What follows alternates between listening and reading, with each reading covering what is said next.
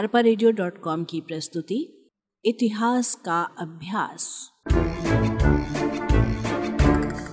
वाचक स्वर, अनुज श्रीवास्तव। मानव सभ्यता का उदय एवं विकास। प्रस्तावना। इतिहास ऐतिहासिक तथ्यों की खोज करता है, तथा ये प्रत्येक युग की घटनाओं का प्रस्तुतिकरण करता है। ये अतीत का वर्तमान में अध्ययन करता है। यूनानी विद्वान हेरोडोटस ने सर्वप्रथम अतीत की प्रमुख घटनाओं को वैज्ञानिक ढंग से लिखा। इसी कारण इन्हें इतिहास का जनक माना जाता है। हेरोडोटस के लेख प्रकाशित होने के बाद विश्व के अनेक देशों, जैसे भारत, चीन, फ्रांस, इटली, अरब आदि देशों में भी तर्कपूर्ण, क्रमबद्ध इतिहास लेखन की परंपरा शुरू हो गई। इतिहास को लिपिबद्ध करने के पूर्व विश्व में कई प्रमुख घटनाएँ घटित हुईं, जो लिखित रूप में नहीं हैं, इसे प्राग इतिहास कहते हैं। भारत में मानव सभ्यता का उदय और उसके विकास के आरंभ की कहानी भी लिपिबद्ध नहीं है, किंतु हमारी सभ्यता और संस्कृति का उदय यहीं से हुआ है। अतः सर्वप्रथम हम इसी विषय का अध्ययन करेंगे। मानव सभ्यता का उदय एवं विकास। प्रागैतिहासिक कालीन मानव का उदय एवं विकास। जब पृथ्वी लगभग चार अरब पचास करोड़ वर्ष तक सूर्य से अलग होकर ठंडी हुई होगी, तब उपर्युक्त जल, वायु तथा जीवों की पारिस्थितिक परिवर्तन के पश्चात मानवीय आकृति उभर कर आई। जो कि अन्य जीवों से कुछ मामलों में बेहतर प्रजाति रही होगी। जो अन्य जीवों की तरह चल भाग तो नहीं सकती थी, परंतु बुद्धि का उपयोग अन्य जीवों से बेहतर कर रही थी। वो प्रजाति कहलाई मानव प्रजाति। पहाड़ों व महासागरों का इसी तरह निर्माण हुआ। पृथ्वी के धरातल पर हुए परिवर्तनों से जलवायु में भी परिवर्तन हुए, जिससे जीवन का और विकास एवं विस्तार हुआ। इसमें से कुछ परिवर्तन इस प्रकार हैं। मानव का उदय।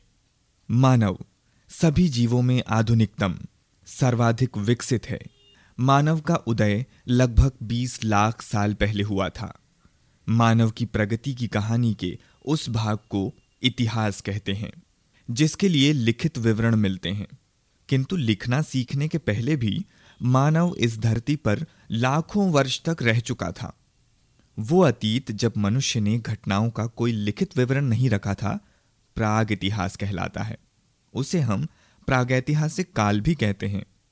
मानव की कहानी आज से लगभग 20 लाख वर्ष पूर्व से प्रारंभ होती है। इसी समय के आसपास पेड़ों पर रहने वाले वानरों से आदि मानव विकसित हुआ। वो धरती पर अपने दोनों पैरों पर खड़े होकर चलना सीखने लगा। धीरे धीरे उसमें बुद्धि का विकास हुआ। फिर भी अब से तीस चालीस हज़ार वर्ष पहले ही होमोसेपियंस या ज्ञानी मानव इस धरती पर प्रकट हो सके। वर्तमान मानव इसी होमोसेपियंस जाति के हैं। मनुष्य का सीधा खड़ा होना।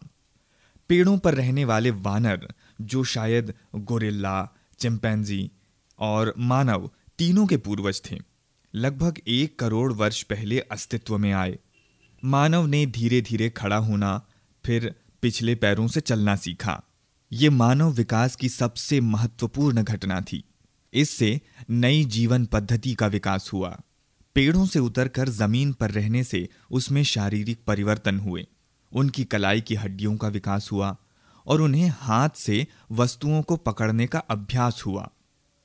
खड़े होने पर उनके हाथ सामने की वस्तुओं को पकड़ने तथा मज़बूत डंडों को हथियारों के रूप में इस्तेमाल करने के लिए स्वतंत्र थे।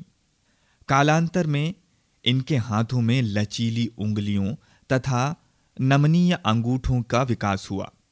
इस नए विकास ने आदि मानव को एक शिल्पी मानव बना दिया।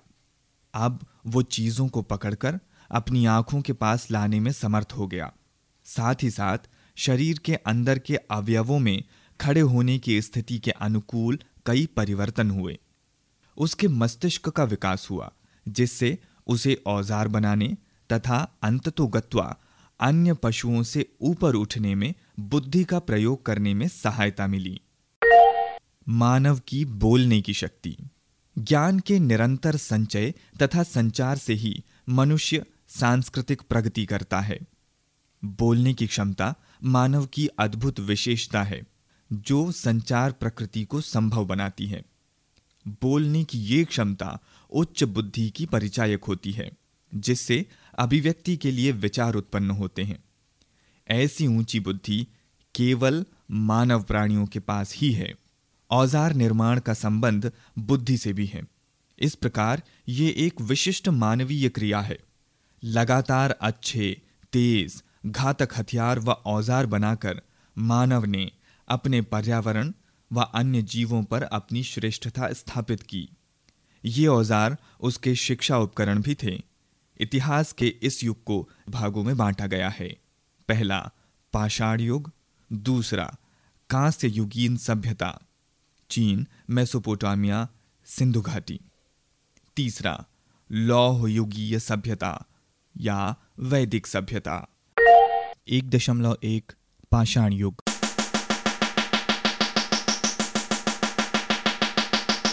पाषाण युग के मानव और औज़ार।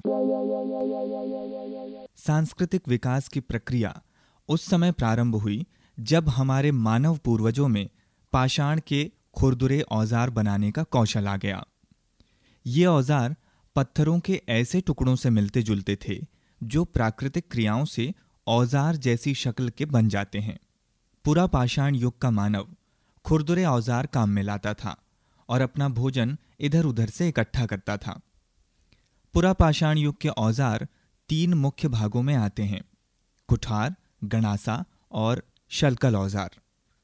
लगता है कि कुठार से किसी वस्तु को काटा जाता था या इसे किसी वस्तु को कुचलने के लिए काम में लाया जाता था। पुरा पाषाण युग के औज़ार यूरोप, अफ्रीका और एशिया आदि अनेक स्थानों पर पाए गए हैं। उनका आकार सभी जगह एक सा था और वो एक ही ढंग से बनाए गए थे।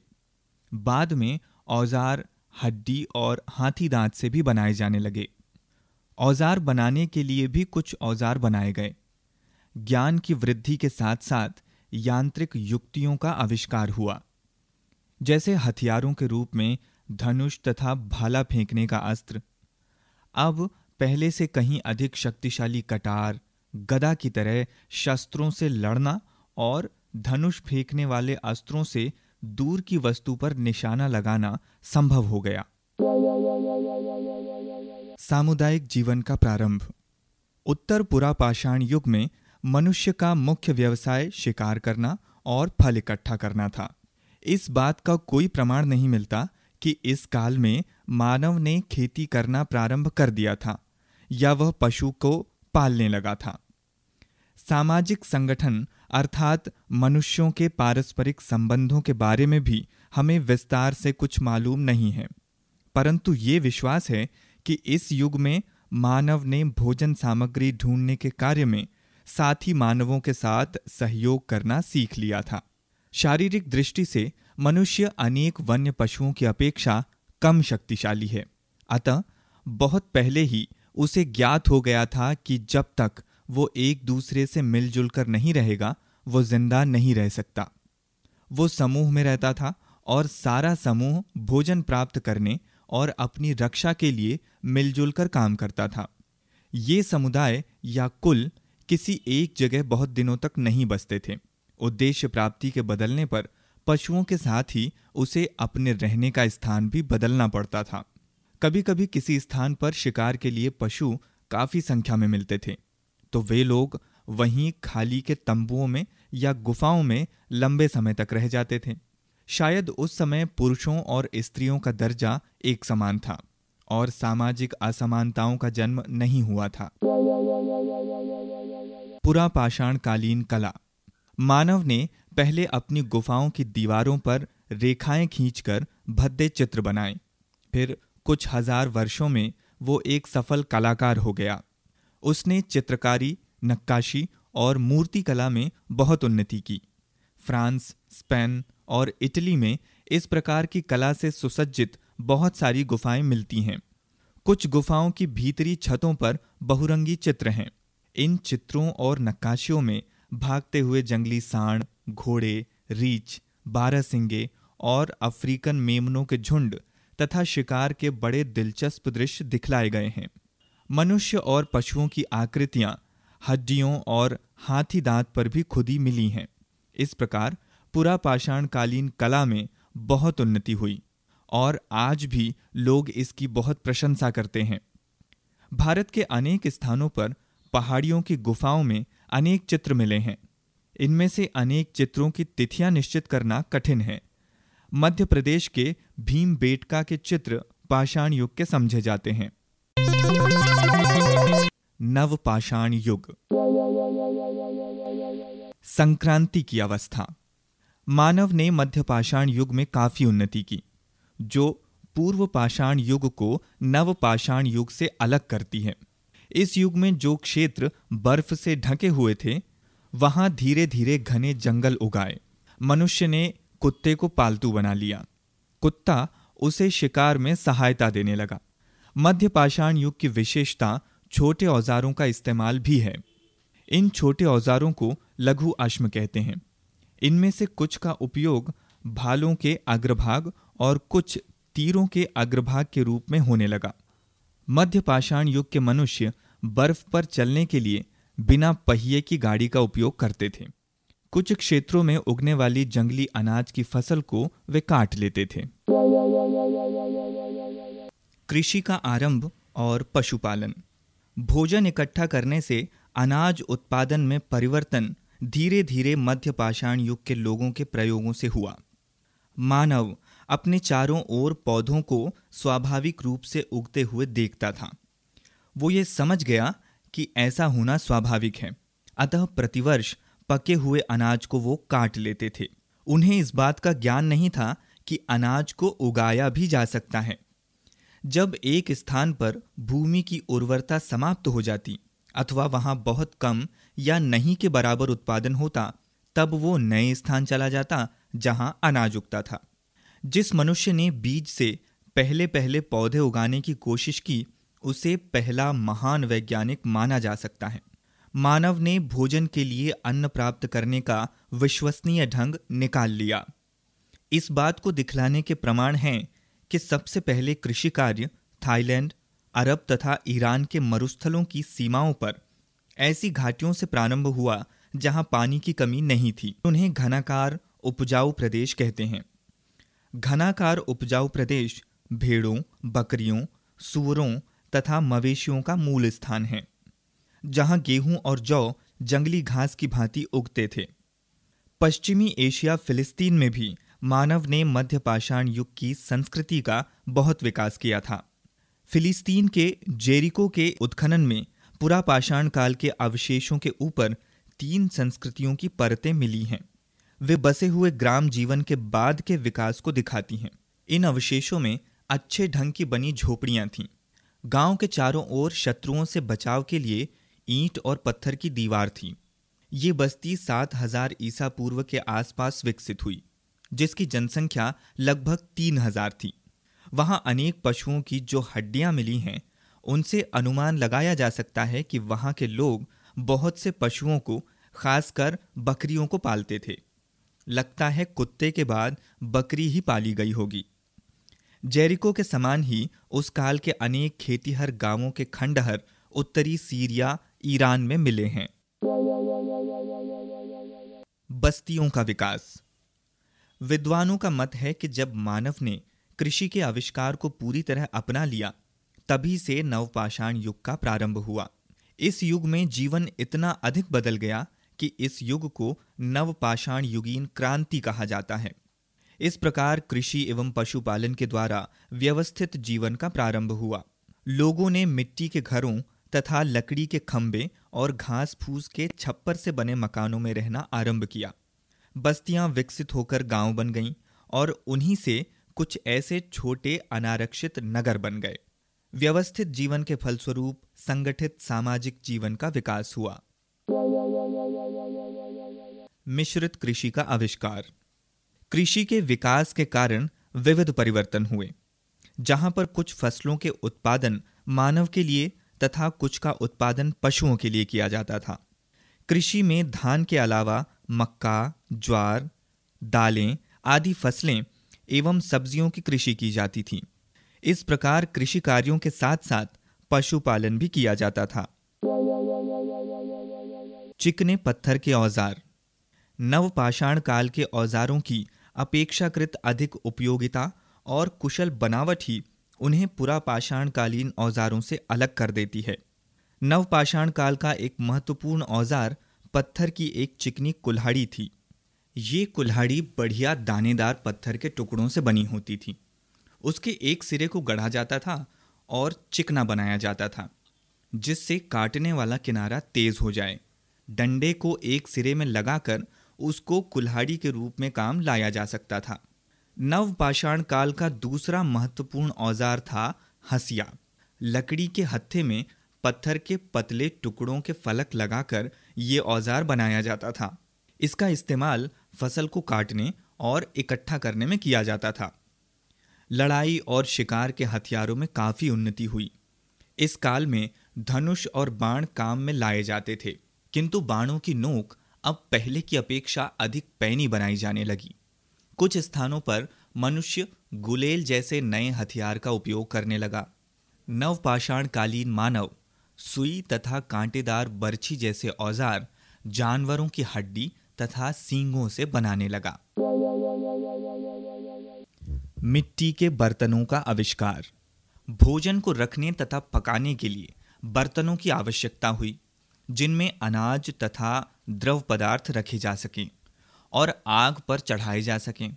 नवपाषाण काल के प्रारंभ में सीकों और टहनियों से बनी टोकरियाँ फल तथा सूखी वस्तुओं को रखने के काम आती थीं। द्रव पदार्थ रखने के लिए उन्हें मिट्टी से पोत दिया जाता था। नवपाषाण कालीन मानव ने गोल पट्टियों और रेशों की रस्सियाँ बनाना सरलता से सीख लिया। उन लोगों ने जल्दी ही अपने मिट्टी के बर्तनों को बहुत तेज आग में पकाना सीख लिया। इसके बाद बर्तन सख्त हो जाते थे और उन पर पानी का कोई असर नहीं पड़ता था। मिट्टी के बर्तनों का आविष्कार नवपाषाण कालीन संस्कृति की विशेषता है। कातने तथा बुनने की कला का प्रारंभ। पश्चिमी एशिया में नवपाषाण युग के सबसे प्राचीन गाँवों के जो अवशेष मिले हैं, उनसे हमें कपड़ा उद्योग के आरंभ की कहानी मालूम होती है। इस काल में खाल और पत्तों से बने वस्त्रों के स्थान पर सब रुई और ऊन के बने हुए कपड़े पहनने लगे। तीन हज़ार ईसा पूर्व के कुछ ही समय बाद सिंधु घाटी में कपास उगाई जाने लगी। इसी समय के आसपास इराक में ऊन का इस्तेमाल होता था, परंतु कपड़ा तैयार करने के पहले कातने और बुनने की दो प्रक्रियाओं का आविष्कार तथा दोनों का एक समान प्रयोग करना बहुत आवश्यक था। कातने के लिए तकली, तकुआ और बुनने के लिए करघे जैसी मशीनों के आविष्कार मानव वृद्धि की महान सफलताएँ हैं। सामुदायिक जीवन में सुधार। व्यवस्थित जीवन और खेतीबाड़ी ने मनुष्य को अवकाश का समय दिया। अब उसे हर समय भोजन प्राप्ति की चिंता नहीं लगी रहती थी। खाली समय में वो पत्थर के औज़ार, कुदाल या बर्तन बना सकता था। कुछ लोग जिन्हें अपने भोजन उत्पन्न करने की ज़रूरत नहीं थी, वे अपने को अन्य दूसरे कामों में लगा सकते थे। इसके फलस्वरूप श्रम विभाजन हुआ। श्रम विभाजन के कारण विभिन्न समूहों के लिए विशेषीकरण करना संभव हो सका। दूसरे शब्दों में, वे एक काम में लगकर उस काम को करने की तकनीक को दूसरों की अपेक्षा अधिक अच्छी तरह से समझ सके। व्यवस्थित सामुदायिक जीवन के लिए नियमों की आवश्यकता थी, जिनसे समुदाय के सदस्यों के आचरण को नियमित किया जा सके। ये जानना संभव नहीं है कि ये नियम किस प्रकार लागू किए गए। ये लगता है कि समुदाय संबंधी निर्णय लोगों द्वारा सामूहिक रूप से या वयोवृद्ध लोगों की परिषद के द्वारा लिए गए। ये चलन जनजातियों में है। उस समय संभवतः कोई राजा नहीं थे और न ही कोई सरकार थी। बहुत संभव है कि नेतृत्व के गुण के आधार पर सरदारों का चयन होता रहा होगा। सरदार अपना पद अपने पुत्रों को नहीं दे सकते थे। उन सरदारों को कोई विशेषाधिकार नहीं था। संभवतः तब खेती की ज़मीन सारे समुदाय की संपत्ति समझी जाती रही होगी। समुदाय अलग अलग परिवारों को ज़मीन के टुकड़े खेती करने के लिए दे देता था या सारा समुदाय सम्मिलित खेतों पर काम करता था। ये संभव है कि धीरे धीरे अलग अलग परिवार अलग अलग भूमि खंडों के स्वामी हो गए और ज़मीन सारे समुदाय की संपत्ति नहीं रही। ज़मीन की ही भांति मकान, बर्तन और आभूषण भी अलग अलग परिवारों की संपत्ति रहे होंगे। नवपाषाण कालीन लोगों के धार्मिक विश्वास। मृत व्यक्तियों को दफनाने के ढंग से नवपाषाण कालीन लोगों के धार्मिक विश्वासों के विषय में कुछ जानकारी मिलती है। मृत व्यक्तियों को हथियार, मिट्टी के बर्तन तथा खाने पीने की चीज़ों के साथ कब्रों में दफनाया जाता था। विश्वास किया जाता था कि मरने के बाद भी व्यक्तियों को इन सारी वस्तुओं की ज़रूरत पड़ेगी। पूरा पाषाण काल की भी ऐसी कब्रें मिली हैं। संभवतः नव पाषाण काल में कब्रों का महत्व पहले की अपेक्षा कुछ अधिक हो गया। धरती से अब सारे समुदाय को भोजन मिलता था। उस काल में लोगों की धारणा थी कि जिन मृत पूर्वजों के शव ज़मीन के नीचे गणे हैं, उनकी आशाएँ फ़सलों के बढ़ने में सहायक हैं।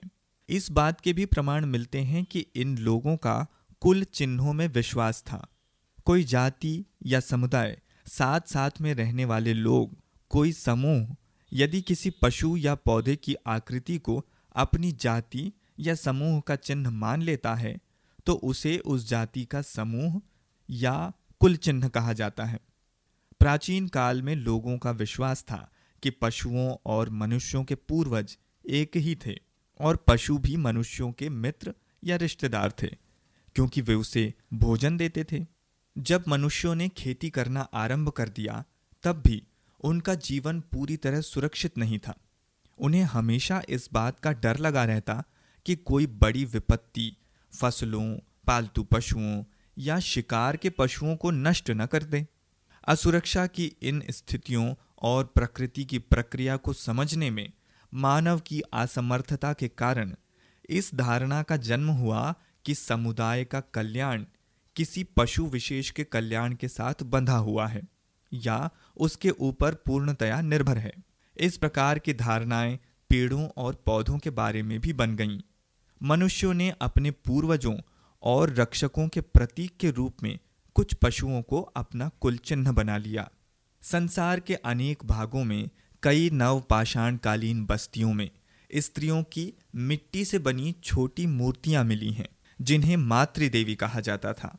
जब मनुष्य ज़मीन पर खेती करने लगा, तब पृथ्वी माता हो गई। और छोटी मूर्तियों की वो इस विश्वास से पूजा करने लगा कि इससे ज़मीन की उर्वरता में वृद्धि होगी। पुरा पाषाण कालीन गुफाओं पर अंकित चित्रकला की तरह नवपाषाण कालीन संगीत और नृत्य कला भी मानव की आशाओं और आशंकाओं से संबंधित है।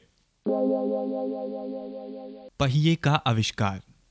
शायद इसी काल के आसपास मनुष्य ने पहिए का आविष्कार किया होगा। जिसके परिणाम स्वरूप एक प्राविधिक क्रांति हो गई, यानी तकनीकी क्रांति। आज हम इस बात की कल्पना भी नहीं कर सकते कि पहिए के बिना हमारा काम कैसे चल सकता है।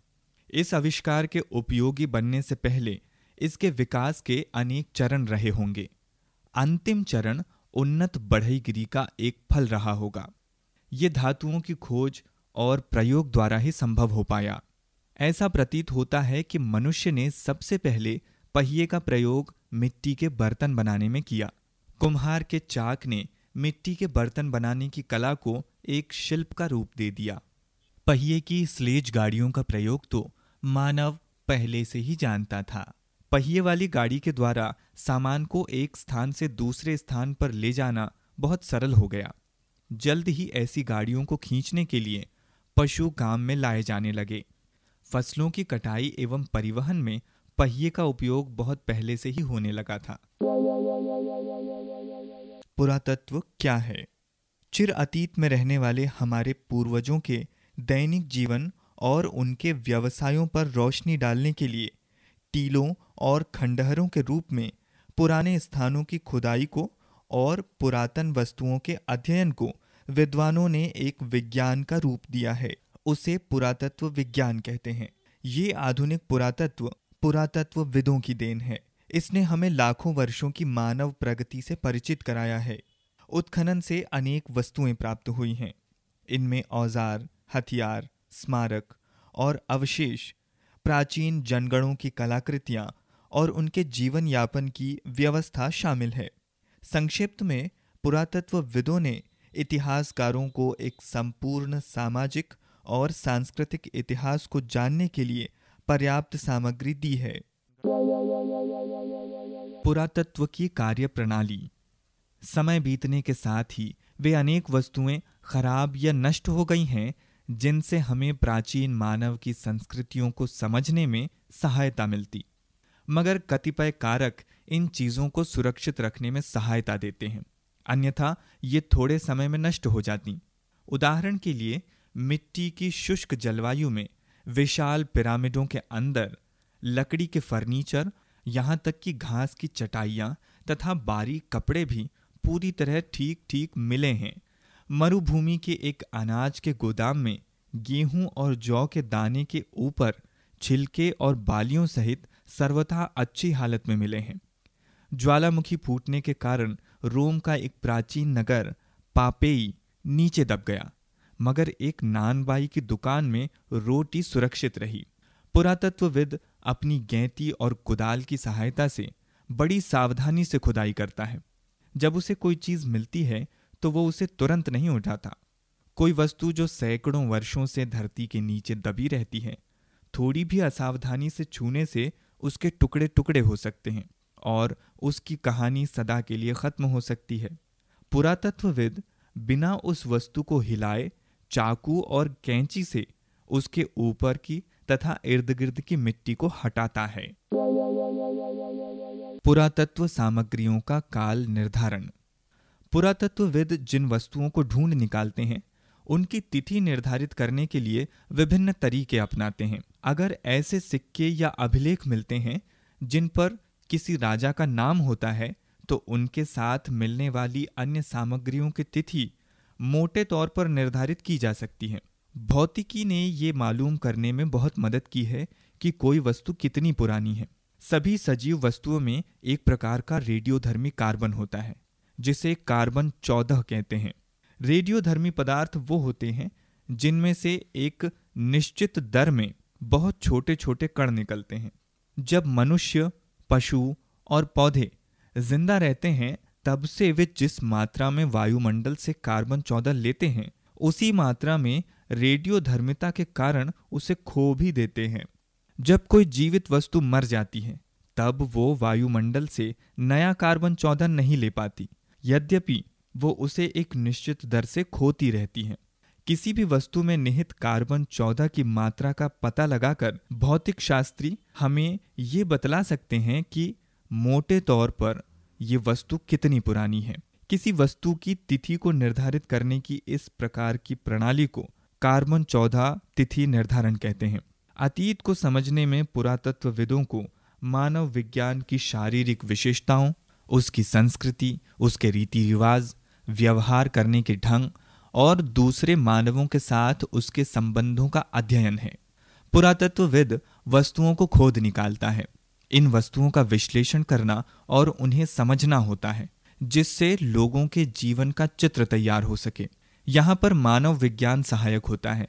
मानव विज्ञान के द्वारा अस्थि पंजरों की सहायता से प्रारंभिक मानव की शारीरिक विशेषताओं को समझने और किसी समाज की संस्कृति को शिल्प, उपकरणों, रहने के मकानों, स्मारकों और चित्र के आधार पर समझने में सहायता मिलती है।